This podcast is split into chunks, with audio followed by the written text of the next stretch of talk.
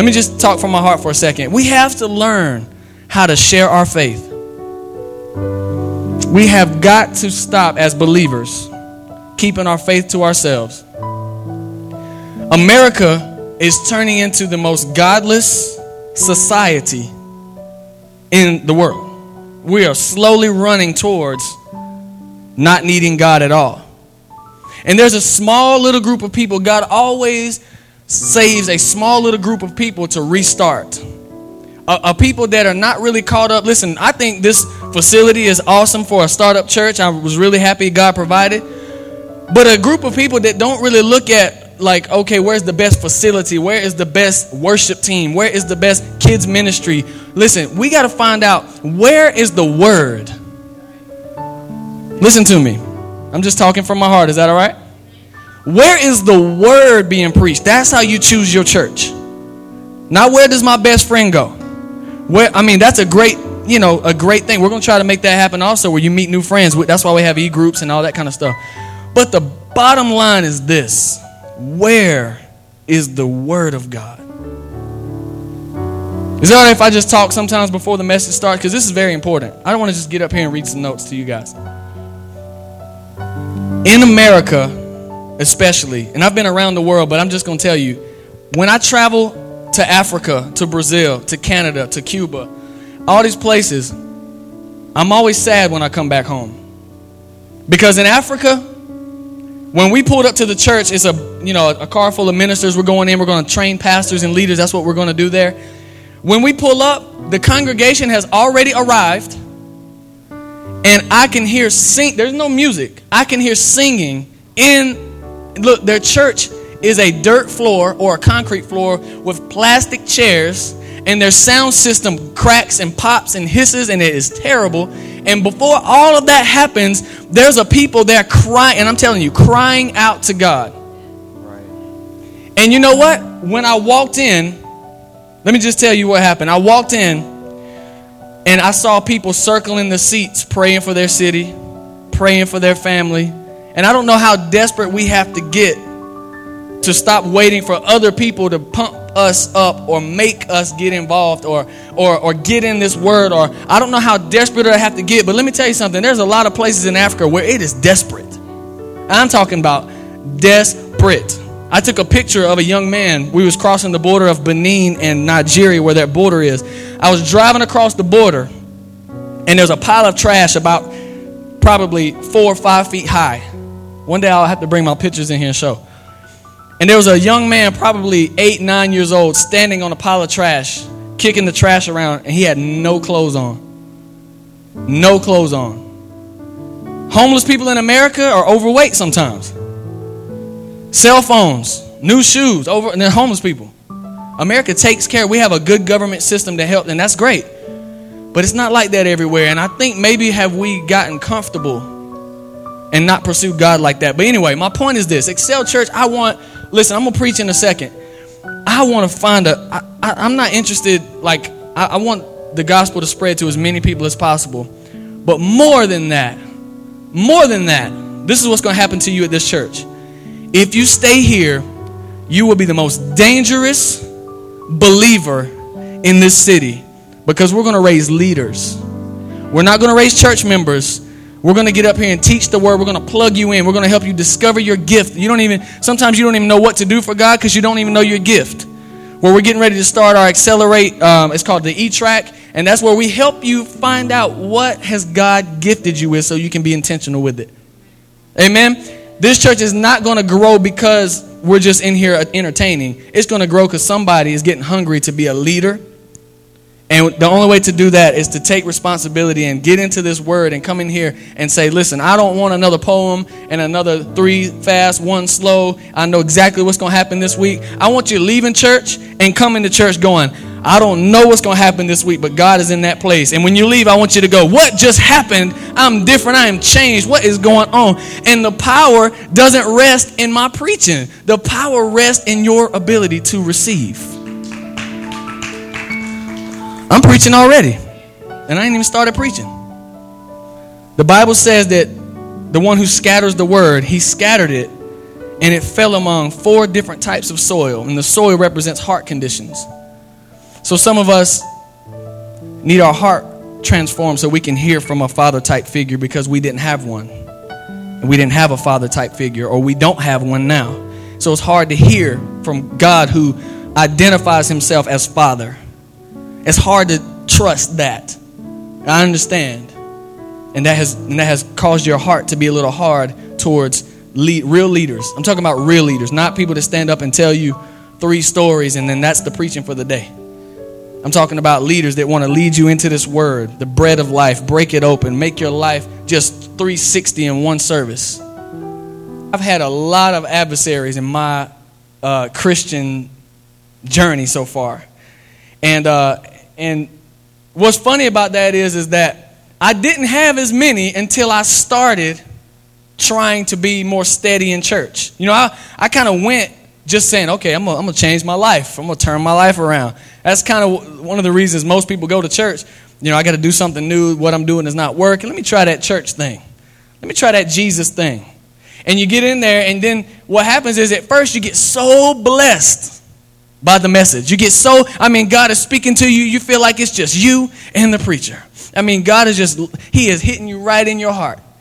You, the worship is just, you, you, you may not even be lifting your hands, but you feel something shifting around and changing. You say, My God, there is something going on in here.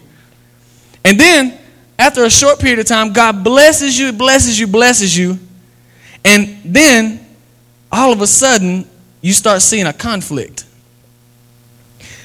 How many of y'all have ever gotten ready to do something incredible? You got your plans together, you wrote it down, you planned it out, you strategized, you, you said, I'm getting ready to go and do this, whatever this is for you. And as soon as you made your mind up and took the first step, all hell broke loose. Anybody ever been there? Don't it seem like as soon as you get ready to reach out and touch what you've been dreaming about, what you've been wanting to do, what you've been trying to accomplish, don't it seem like soon as that start happening, that's when the kids start acting crazy? Or that's when the family starts turning on you. Or that's when your best friend's like, Who do you think you are now? You done got saved and you can't go hang out with us no more. You start losing friends and losing people, and, and all of a sudden you find yourself sometimes sitting alone, like, Wait a minute, I just wanted to go to church. Like, what? I don't understand. Listen, this elevator enemy series, we're not going to finish it today. Wherever I stop, I'm going to stop. We're going to pick it up the next couple of weeks. We're going to get into this. But let me give you a couple, if you're taking notes on your paper there, let me give you a couple of questions that we're going to answer and more through this. And I, and I do advise, like, when you come in, you got to have a piece of paper and a pen because sometimes I throw out scriptures and I don't read them all. And it may not be my main text, but take those stories and go home and look them up yourself. Amen? I'm trying to create self feeders. Right? Have you ever heard this? Well, let me ask this question. How many y'all have been to church or raised in church? You, are pretty familiar. Is there anybody who was, this was me, is there anybody in here you kind of like, new to me? This is new. I'm doing it for the first time, or, all right, praise the Lord. And I know a couple of y'all didn't get your hand up. That's okay. All right, praise the Lord. That was me. That was my story. Never had done it before. And, and you know what? sometimes that is the best thing. But if you've ever been in church before, how many, how many of y'all have ever heard the phrase like this? Okay, you might switch churches, and here's one of the most popular phrases you will ever hear from people that are switching churches. Well, I'm just not getting fed there anymore. Have you ever heard that phrase? Anybody? Help me out. Okay. Let me just let me just say something very nicely. If you're having to be fed, that's what children do. Children have to be fed. Church is not, listen, it's okay if you're a child today. I was there.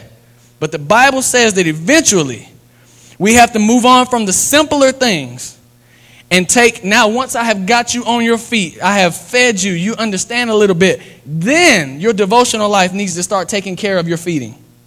You wake up in the morning, you need to spend five or ten minutes before you go out the door. You need, on your drive to work, you need to talk to the Lord. You need to start that dialogue instead of sometimes on Sunday, it's the only time we do it. Amen? This is leadership talk right here, okay? Don't get mad at me, okay? So if you're not being fed, that's, that's a sign. If, if that's the, the, the kind of the posture you take in church, that's the sign that we're not producing self feeders. We want to, at this church, we want to produce self feeders, all right? So, a couple of questions we're going to answer. So, this is how we're going to do it. This series is going to open your eyes to a few things. Number one, what's the purpose of your enemy? What's the purpose of your enemy? I'm going to move through these quick. Number two, enemies unlock your potential. We're going to talk about that. Number three, the size of your enemy shows you the size of your blessing. Think about that the next time you get in a fight. Number four, what am I fighting for? And why am I fighting it? Sometimes you're fighting things that you had nothing to do with. Have you ever fought a battle you had nothing to do with? Somebody else started it, you had to jump in and finish it. Now, there are things passed down from generation to generation. Your mama and daddy didn't just give you your blue, blue eyes and brown hair, okay? They also passed down to you, the Bible says, generational issues. Things that get passed from generation to generation. You are born with a quick temper sometimes. Some of you are born with just, you're, you're, you're a skeptic. You're always like, I don't know, I don't know. Where did that come from? It was handed down to you, generation to generation. And sometimes the devil is so scared of you that sometimes, and most of the time, he will yoke you as a child. He will pervert your outlook on life as a youngster. He will expose you to things as a five year old, six year old, seven year old that at the time seem innocent. But by the time you are 17, 18, you don't know how to handle relationships. You don't know how to handle money. You don't know how to handle yourself. You can't take care of you. You can't take care of your, anybody else you might be having to take care of your children. It's because you are ill equipped for the assignment God has given you, and the enemy has successfully, as a child, derailed your purpose. Because he doesn't come at you when you're 18, he comes at you when you're four, five. Just look at the media now. These enemies are they're very subtle. They're not, they're not the man that jumps out in the red jumpsuit, okay? That's, that's not the devil. The devil is very subtle. The Bible says that he was more cunning than any beast of the field. Smart. He's got thousands of years of experience against you. He knows how to work your mind to make you think that's your thoughts. Make you think, oh, I am, I am depressed. I am. You know, because he doesn't use the, the phrase, you're depressed. He likes to use the personal pronoun. He goes, I'm depressed. And he throws a thought in your mind. And then you go, I am depressed. I do feel sad. And then your feelings, the seed for your emotions is your thoughts. You think happy thoughts, you get happy feelings. You think sad thoughts, you get sad feelings. So the devil, all he has to do is just throw the little doubt. Don't believe what he's saying. Don't, and he doesn't say it, don't believe like it's another person, because then you would recognize, like, who was talking to me? Right? He would say this. He said, I don't believe that. You thought that was your thought. You just entertained it. I'm preaching. This is this is deeper than Sunday school. Amen. I just about like destroyed all the things that most people thought that we were going to talk about in here. I, I like to do that. So your enemy is slick, okay? We're going to expose him. Is that all right? We're going to talk about his weapons. We're going to talk about how he's derailing you, your holdups, your setbacks, all that stuff. You're going to break through, break free, all right? And number, I think this is number five, I think. Are enemies necessary? Do I have to have enemies? Do I have to have enemies? How God always promotes you through your battles. There are no battles you're going to fight that do not have purpose. The one thing about God, if He allows pain, it's always purposeful pain. This is the introductory message. It's going to get deeper. Say it's going to get deeper. So don't get the introduction. You got to have the foundation so we can build on this. Amen. Now, you're also going to learn how to turn every enemy into your next promotion. Isn't that awesome? Let's look at Romans 8 Praise the Lord. All right. Romans 8, verse 28. Let me show you something. Because here's the thing when you understand why you are fighting what you're fighting, you're going to have the courage and the energy and the tenacity and the mentality to stand and fight. When you don't know why you're fighting, that's when you get discouraged. That's when you feel like, what is going on? And sometimes, and most of the time, the enemy just gets you battle fatigued, where you fight all the time. It's like everything is a fight. No, you don't have a peaceful day 365 days a year, you might have two peaceful days because it seems like your life is train wreck to train wreck or battle to battle. Sometimes the battles are big, sometimes they're small, but they just occupy your mind all the time. Even when the big battles are gone, you got little stuff that you're always trying to put the fire out. There's, there's never a moment of peace. And when you figure out why these things are happening, you're going to be able to turn back and, and get back in, on track with God and let God fight the battle. I'm going to blow you away with what I talk about next week. I, I'm trying not to talk about it now. You're going to be amazed at what, how to, how to stand against your enemy. All right? It's, it has nothing to do with you and your abilities either. Amen. So let me, let me not open that can of worms right now. So let's talk about this. Why am I fighting? One good person to talk to uh, about fighting would be Paul. Paul had tons of opposition in the Bible. Paul was beaten, Paul was shipwrecked, Paul was betrayed, abandoned. Paul had, listen, his lifestyle. If you think you're one of those people in here that maybe I've gone too far, God can't use me, listen, Paul was, he persecuted and had Christians put to death. This was Paul's life before God knocked him off his horse and got a hold of him. But listen, Paul had all of this persecution, all of these things against him. And one thing that Paul said in Romans 8, verse 28, let's look at that real quick. If you got your Bible open or your app open, watch this. This is Paul, and he's writing to the church in Rome, and he says this to them. And we know that all things work together for good to those who love God, to those who are called according to his purpose.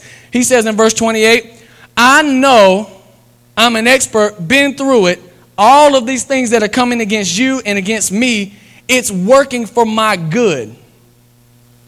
So I want you to think about whatever you're battling right now, and, and you need to think wait, this is working for my good. I remember, you know, some of the battles that I was in, it, it, seemed like, especially growing up, I didn't have a very good upbringing. We had a we had a broken home. My mom was over here, my dad was over here. They split up. We didn't have a, I didn't have a secured home growing up, and we were very poor, and we were very, you know, I just did not have anybody in my life to give me structure or balance, and it seemed like my life was fight after fight after fight. I'm talking about when I was nine years old, our house burned down while we was out to eat. And when my dad had just got out of prison, my house burned down on the way back home like two days after Christmas. We had just been reunited with my, with my father who just got out of jail. And we, we were trying to put the family back together, and somebody burned the house down. It didn't just catch on fire. And I was, listen, I went, my, the rest of my brothers and sisters, they got to stay out of school the next day, but I went to school. I was the only one that went to school. Somehow I ended up staying with this, this person who was like, Yeah, I guess you need to go to school today. And I was like, Okay, I had sweatpants on and some crazy looking shoes. I don't even know what I had on. Sent me off to school.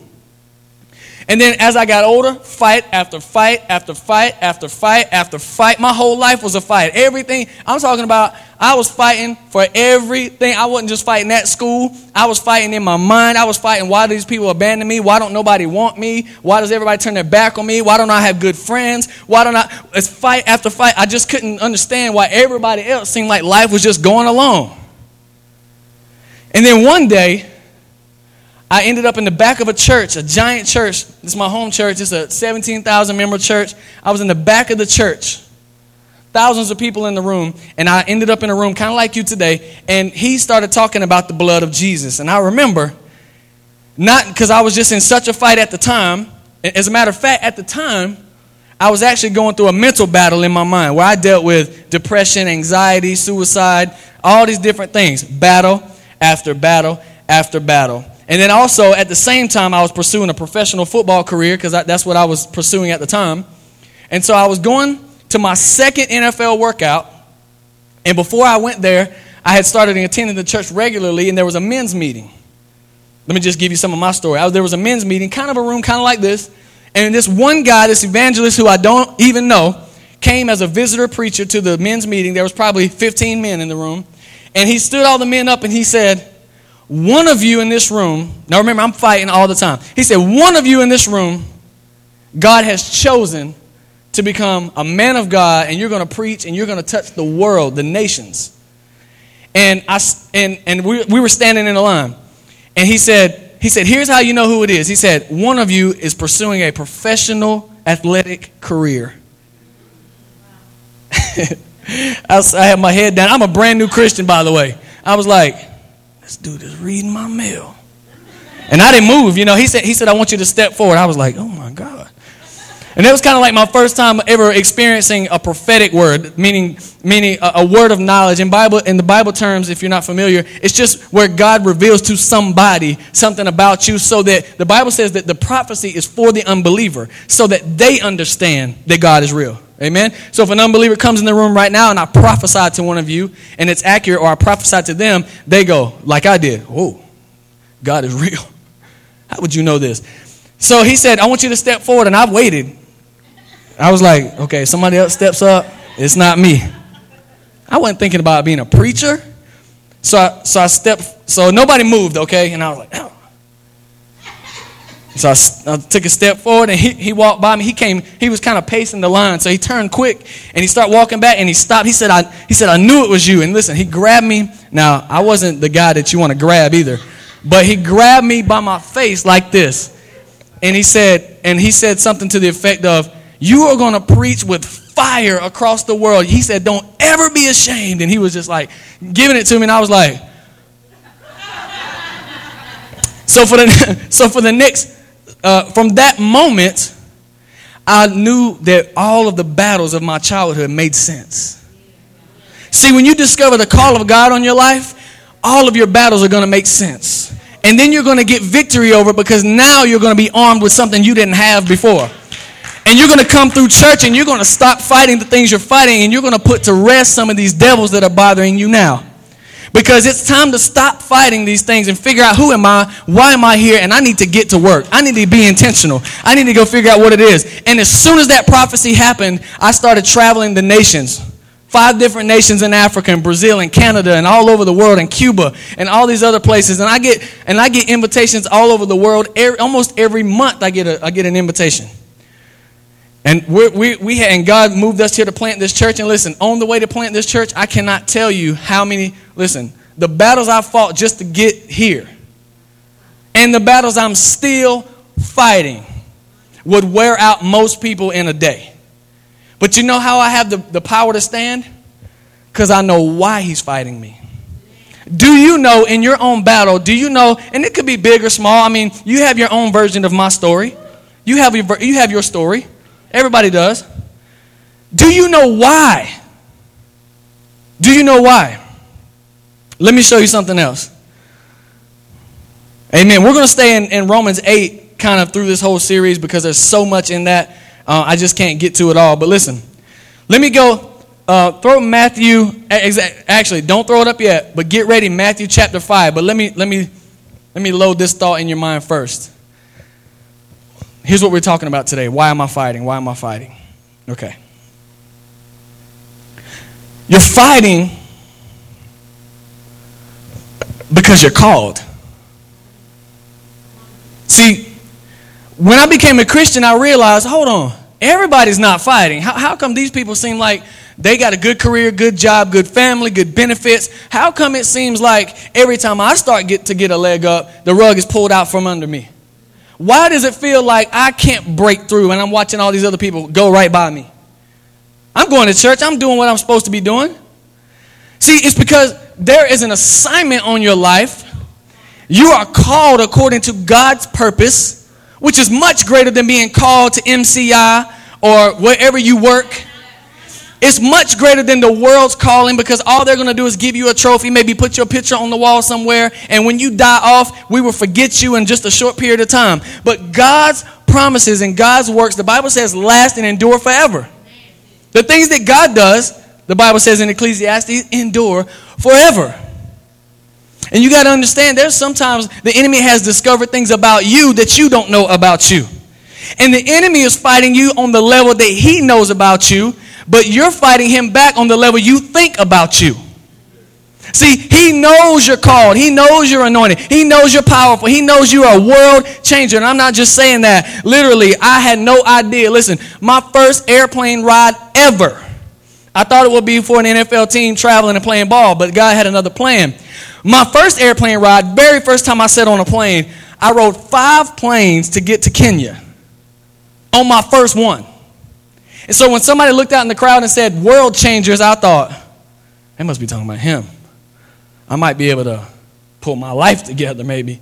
you know, get a good job. I'm just trying to get by, Pastor Mike. I'm just trying to be all right. I don't know about world changer.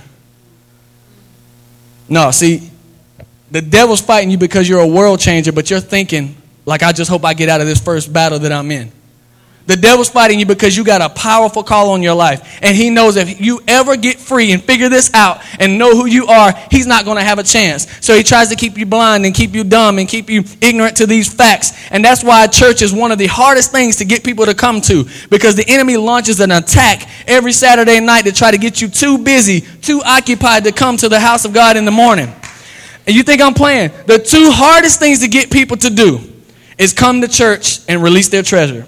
The two hardest things. Why? Because if you come to church, you'll figure out who you are. If you release your treasure, you allow the kingdom of God to start taking care of you. And the enemy, those two things he can't let you have. You can have a religion. That's fine. You can have that. Just don't start occupying land, taking over, and changing stuff. Amen? This is good already. I just got started. All right. Most people think they're blessed when they start accumulating stuff. Most people think they're blessed when they get to a certain car, when they buy a certain house. And it, that is a blessing, but then you, you know, you come to God and God, I thank you for these blessings. And uh, Lord, I thank you that I'm blessed. And I hope, uh, and if somebody else gets something before you do, you kind of, uh, God, I hope that, I, I thank you for their blessing, but I kind of hope that I get my blessing pretty soon. Amen? Let me, let, me, let me just turn this whole frame of thought around, and I'm going to end this on a high note today, and then we're going to come back next week and take it a little further. Is this good so far? Throw up Matthew chapter 5. Watch this. This is going to mess you up. Watch this. Why are you fighting? Jesus, this is Jesus' definition of being blessed. He said this Blessed are you when they revile you and they persecute you and they say all kinds of evil against you falsely for my sake. I couldn't believe the church folks that turned on me when God started elevating me over them. I was just coming to church faithfully, doing my thing. And you know what? When it was time to take a mission trip, we need a pastor to go. We need a man of God. We need, you know what? There was a man in the church that had been there 10 years, 10 years. And they said, and the guy came to me, he said, hey, I want to take you to, to these trips to, to these places. And then people come back, well, I don't know why you getting to do everything. I don't know why. I don't know. Listen, listen. Blessed are you when they start talking about you and they hate you. That's when you know you're blessed. Listen, when you get stuff and start accumulating stuff, you might not even be blessed. You might just have a good job.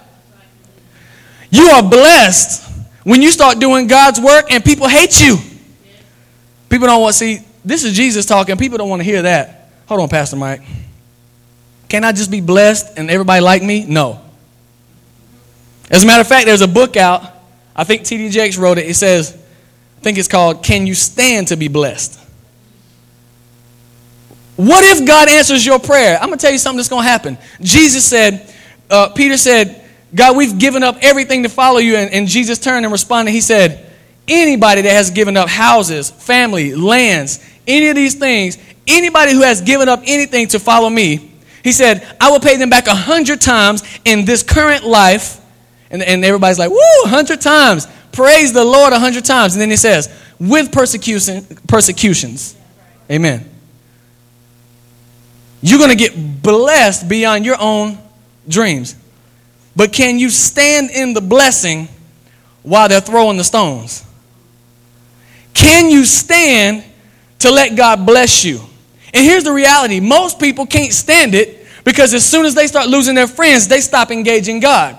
Even though when they started to engage God, you realize, yeah, things do kind of start to shake sometimes. You might start to lose a friend here or there. You might start getting threats from people that you thought were your friends or whatever the case might be. But that's a sign that you're blessed. Do y'all believe what I'm saying today? Let me get the next verse. I just want to just layer this on one more time. He says, "Rejoice and be exceedingly glad." Not glad, not not like Jesus is serious. He said, look at the words he uses. Rejoice and be exceedingly glad because great is your reward in heaven, For so they persecuted the prophets who were before you. He said, Give me James 1. I love preaching about this. James 1. Are y'all doing all right? He said, My brethren. That's us. I know that's a church word. The believers, my brethren. The, now, let me stop right there. I feel the Holy Spirit stop me. If you're born again, this, is, this applies to you. You're blessed when they come against you. If you're not born again, this doesn't apply to you. Watch this.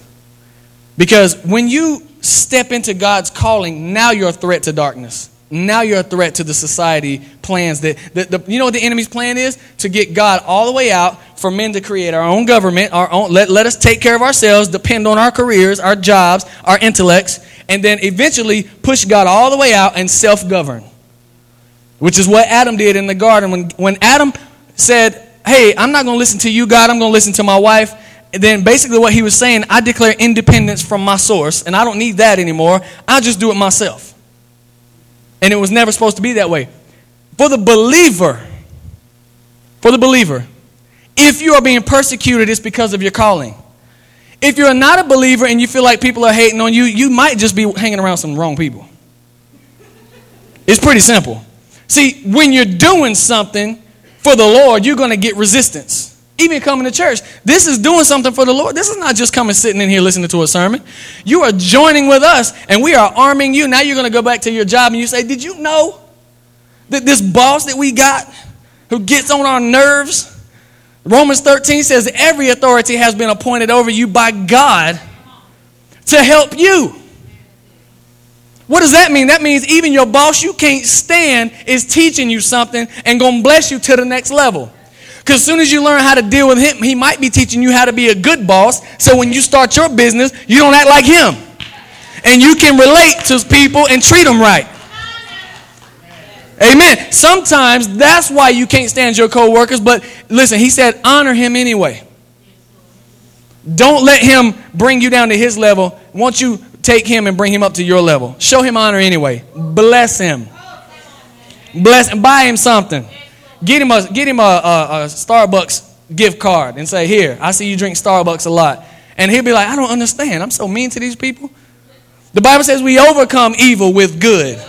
We don't overcome evil with going in the break room like, Gary, you came, I can't believe. He said, he believe, he said, he said, we're gonna have to work extra. I tell him I got my days off. And I, that's not how we overcome. We overcome evil with good. I'm talking the truth, ain't I? I'm talking the truth. When you hear that conversation as a believer, you need to take a U-turn. And because I'm gonna tell you something. Listen, your enemy will allow doors that close in your face that you didn't even know that God was opening. Because when the bosses listen, I'm a boss now, okay? Not in, not in the slang term, like literally, like I'm the pastor here. So I know what this is like. When I'm sitting in my office and I'm saying, who deserves a promotion? The ones that show up late and, and, and do just enough to get by, you, you, do, do you really think? Do you really think I'm going, boy, I'm going to promote them?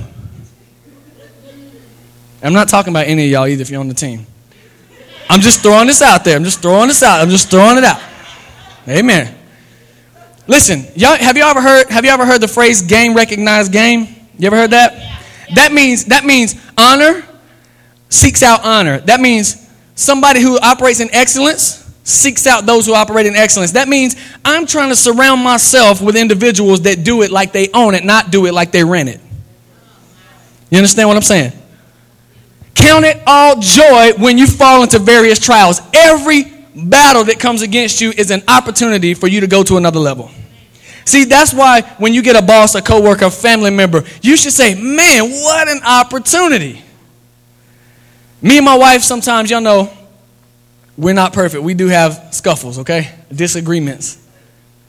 Especially when you two anointed called people, the devil's gonna try to wedge something. Y'all pray for us because uh, let me tell you, it's, it's, we are blessed, but I'm telling you, he, he, he, he unloads on us sometimes. And uh, sometimes we'll argue and she hates, she, we'll come back together, you know, after we argue, she'll, she'll come back and she'll be like, okay, I'm sorry. And I'll be like, I'm sorry too. And, and, and, and she'll be, she'll be like, well, you know, you know, we always talk to God about it. So she said, you know, I, I was praying for you and, uh, and, and, uh, And, and this is what she hates my response. I said, You know what? I was praying for me too.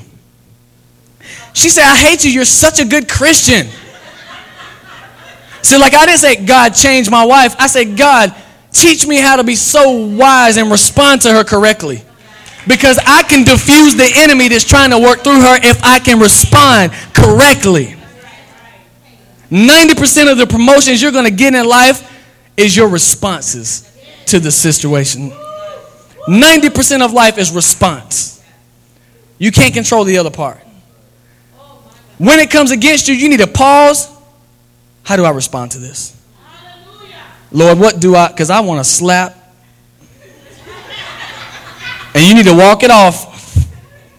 The Bible says, be angry yet without sin. Being angry is not a sin. So just go walk off and, okay. Holy Spirit. And it, look, the prayers always need to be about you. First. You first. Lord, how do I respond correctly? Because the Bible says, live at peace with all men as long as it's within your means or power. So I'm trying to make peace with my enemies until they just are not wanting to make this happen. And then I say, God bless you. See you, wouldn't want to be you. All right. I'm throwing some slang in there. Y'all understand it though, don't you? Praise the Lord. All right. I think, let me see if I got time for one more thought. Do I got time for one more thought? I'm not going to finish, but here, here's, here's where we're going to end. Do y'all know the story of David in the Bible, David and Goliath? Everybody familiar? Well, David battles Goliath, and David was a shepherd boy. David is also, he ended up being the king. If you want to know a little bit more about David, you can study Samuel, and this is where David, uh, his journey begins. And and you'll see his journey from a shepherd boy who wasn't even invited to the meeting that God was looking for the next king. And David didn't even get invited to the meeting. His other brothers got invited, and David was the eighth sibling out of, out of eight, and he was left out in the field. And, and the Bible says that his dad invited everybody else. And anyway, the man of God comes in looking for uh, who God had appointed, not knowing who it was. And turns out it ends up being the guy who's out in the field that nobody expected. Nobody expected him to ever do anything. He kind of, you know, he's the runt. He's the, he's the one that nobody expects. And David, this is what's funny. David was a nobody. And if you look at 1 Samuel 16, the Bible says that, that God said, Don't look at man by their outward appearance, but look at the man by his heart. He said, You need to find the one who's got the heart. And that's the one I've anointed king. So David comes in and he says, God speaks to, to the prophet and he says, That's the guy right there. So he gets anointed. 1 Samuel 16, it's, it's, it's um, a public display, like I told you during worship. And as soon as it's made known public, the next chapter, his enemy is revealed.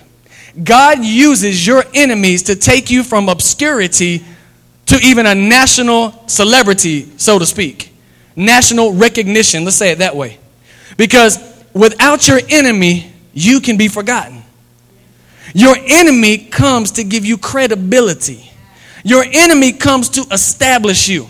Your enemy comes to elevate you. Your enemy comes to bring you to your highest level of performance. There's nothing like an enemy coming in the picture to get my attention focused. Because you can kind of float around casually in life, but then when there's an enemy and you get into a fight, you guys all know that when you are in a fight with something, you get focused. And sometimes God says, you know what? I, I, I, need to take you to another level, but I can't seem to get your attention. So I'm going to let this enemy come in and toy around with you a little bit to get your attention back on me. Sometimes people say, Pastor Mike, I'm in the fight of my life. And I just lean back and I'm like, good. that's awesome. What you mean that's awesome? This is going to be awesome. If you get focused, I'm telling you, you're about to go to a level you have never seen before. As soon as your enemy as soon as your calling is revealed, your enemy will be revealed. So if if you're walking into this thing brand new and you don't know what to do, I'm telling you. Here's the cool thing is the enemy is revealed, but David wasn't scared for one second. And the reason why is because in his heart he knew, wait, God delivered me from a lion, God delivered me from a bear. And he told he told Saul, he said, just like God was faithful to deliver the lion into my hands and deliver the bear into my hands, he's going to also deliver this Philistine into my hands. In other words, David said, I know one thing's for sure. Because I was going to Excel Church and I heard what that man said God is with me no matter my past because he knows my future. And when I accepted Jesus, God got in my corner, and now I can face any enemy with confidence, knowing that this is just the escalator to the next level. This is just my elevator coming to take me up. And this is what you should be doing. You should be saying, Thank you so much. I was waiting on you to arrive. Now I know I'm blessed. I know I'm going to another level because my enemy has finally showed up. You don't know what levels you're going to when you get a raise at work. That's just God blessing you. But when you're about to jump to a whole nother dimension, you are going to have a fight. Jesus also experienced this in the Bible. Listen, it's, it's funny how you don't even know about people until they've conquered their giants. Without death being overcame, without the cross being overcame, Jesus wouldn't be nearly as important. We really would be battling as, like, what is the right religion? But see, Jesus, we can find Muhammad's grave. We can find Buddha's grave. People still go and worship it. It's a grave, got a dead body in it. But you can't find Jesus because he's not there. He's risen proving that he has all authority, even over death. But until he conquered death, there might have been a debate. But that puts to rest the debate. You see, when Jesus was, listen, this is what's funny. Jesus comes, and y'all know who John the Baptist is? Y'all heard of him? So Jesus comes and, and John the Baptist points him out and says, Behold, the Lamb of God who takes away the sins of the world. And he comes in and he baptizes Jesus in water. Jesus comes up, and the Bible says that the Holy Spirit descends upon him in bodily form as a dove. And as soon as Jesus was anointed, and God opened the clouds and he said, Behold, this is my beloved Son in whom I am well pleased. As soon as he said, This is my beloved Son, the very next verse says, or the very next chapter says, that Jesus was led into the wilderness to be tempted. I'm telling you, as soon as you are, are, are recognized and as soon as you are, are about to step into something great, as Jesus' ministry had not started yet, but he had to conquer that first level of temptation. As soon as the, they said, and here, here was the temptation God said, You are my beloved son. And then the next chapter, the enemy comes in and says, Hey, if you are who God says you are, why don't you just do this? Why don't you just do that? And Jesus always responded with scripture. But see, the one word that he left out, because when God opened the clouds, he looked at Jesus, he said, This is my beloved son. But the devil's really slick because he wants us to try to perform our way into God's good graces. So he, so he tells Jesus, he says, If you are the son of God, he left out beloved. See, until you know I am his beloved, until you know that God is for me and God's in my corner, your enemy has an advantage over you. And I'm telling you, there is no feeling like being secured in the finished work of God in Christ and knowing that it can't be taken, it can't be shaken, it can't be removed from me, and I can lean on it at all times, no matter my lifestyle right now, no matter my situation. I am being transformed day by day. I'm being renewed day by day, and I'm putting away old childish things day by day. And pretty soon, somebody's not going to recognize you, and some people are not going to even accept you anymore because you're just going to be a totally different person. I'm preaching. Praise the Lord. Chris, can you help me out, sir? Listen, as we finish today, I want you to think about this. I want you to think about this.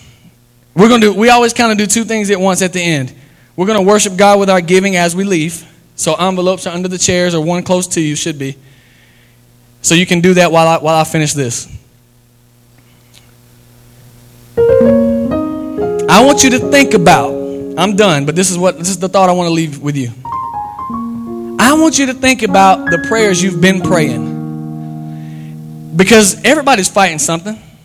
I can tell just by the way this series started that everybody's fighting something. It might be small, it might be big, it might be, you know, there's something really that you're trying to break through to get to. And, and I'm telling you, your treasures are always guarded by enemies. Enemies don't guard junk, they guard treasure. So when it's time to walk into that new thing, believe there's going to be a little battle. Here's what I want you to find out I want you to start asking yourself Am I praying for God to remove me from the situation? Or am I or should I be praying God empower me and give me victory and give me wisdom over my enemy because the enemy has come to take me up. And if I avoid it, I can't go up. If I choose not to fight, I can't I can't go up. It's like the elevator comes down and it opens and you see your enemy in there and you go to go up I got to face this. I'll just ignore it. And that's what Christians do. We don't we don't want to face because we think as soon as we don't see the enemy, if we, okay, if I ignore it, that means I've conquered it. But here's the reality: you can't ignore your enemy. But the moment you try to re-engage with God or re-engage your purpose, your destiny, the reason you have breath and life in your body, you have an assignment on this planet. The reason when you're coming to find that kind of stuff out, the moment you step into that, you have to face it, or you'll forever be normal. And I'm totally against normal. I'm totally against normal. I'm totally against. Look, God has great plans for you. And I don't want you to accept norm. I want you to look at whatever you you might even been dodging this one since you were a kid. You might have been dodging this battle since you I don't want to face that. I know I got that issue. I just I just want to let it be. You might need to get God you know in a corner with God and say, God, I, I realize this is not your will for me. What I don't know how to get rid of it though. And just face that thing. Pray a different prayer. I can imagine if all of us would not pray that God would take our enemies away. But God, don't let our enemies have victory over us. God, don't let me be put to shame. Because when I fight, I'm fighting in your name. Don't let me get beaten by this enemy. That's the prayer God likes to hear. Face it. Stand in front of it. Make him show you his cards. He can't defeat you. And the rest of that scripture, we'll talk about it some more next week. If God be for you, who can come against you? We're going to dig into that a little bit next week. Go ahead and stand on your feet all over this building. Let's give Jesus a hand clap. Praise.